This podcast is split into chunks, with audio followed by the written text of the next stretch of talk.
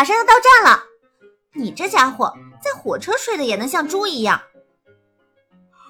啊，谁在骂我？前方到站，江西省吉安市井冈山。千岁，咱们怎么跑到江西的井冈山了？迪迦，你知道新中国成立非常重要的一件事是什么吗？那肯定是吃得饱，睡得好，这样才能取得革命胜利。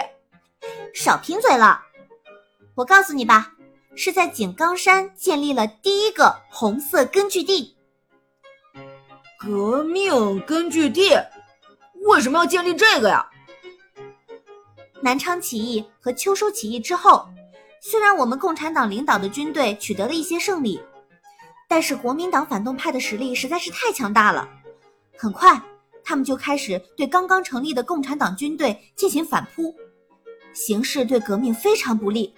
为了更好地保留革命火种，毛泽东爷爷决定带领自己仅有的军队登上井冈山打游击。从这里开始，咱们的红军。才逐渐发展壮大。你猜毛爷爷为什么能想到在井冈山建立根据地吗？呃，是不是井冈山有好多好吃的？你就知道吃。那时候老百姓都过不上好日子，别说好吃的了，能吃饱饭都不容易。毛爷爷之所以选择去井冈山建立根据地，主要是因为在当时的井冈山有三大法宝。法宝，我最喜欢法宝了，快说来听听。这第一个法宝嘛，就是地势。井冈山位于湖南和江西的交界处，山势险峻，地形复杂，就像一个大迷宫一样。要是没有在这里生活过，根本就找不到。所以把军队藏在这里，敌人根本就找不到。而且万一找到了，还可以跟他们打游击战，三十六计。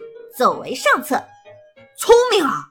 要是打仗，敌人都找不着我们，那就没办法打了。哎，那第二个法宝是什么？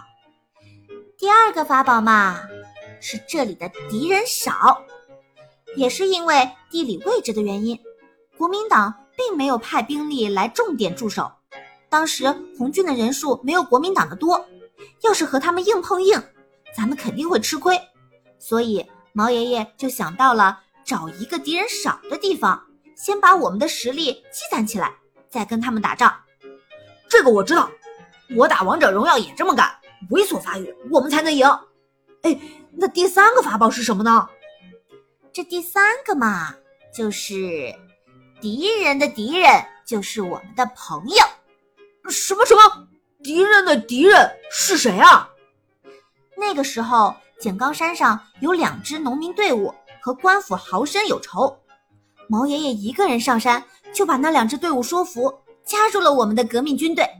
就这样，毛爷爷手下的兵力得到了补充，开始了农村包围城市的军事战略。哇，毛爷爷太厉害了！他打游戏肯定也很厉害。你怎么满脑子都是游戏？我跟你说的，你都记住了？记住了吧？嘿，快快快，都到地方了，咱们也去打游击战玩吧。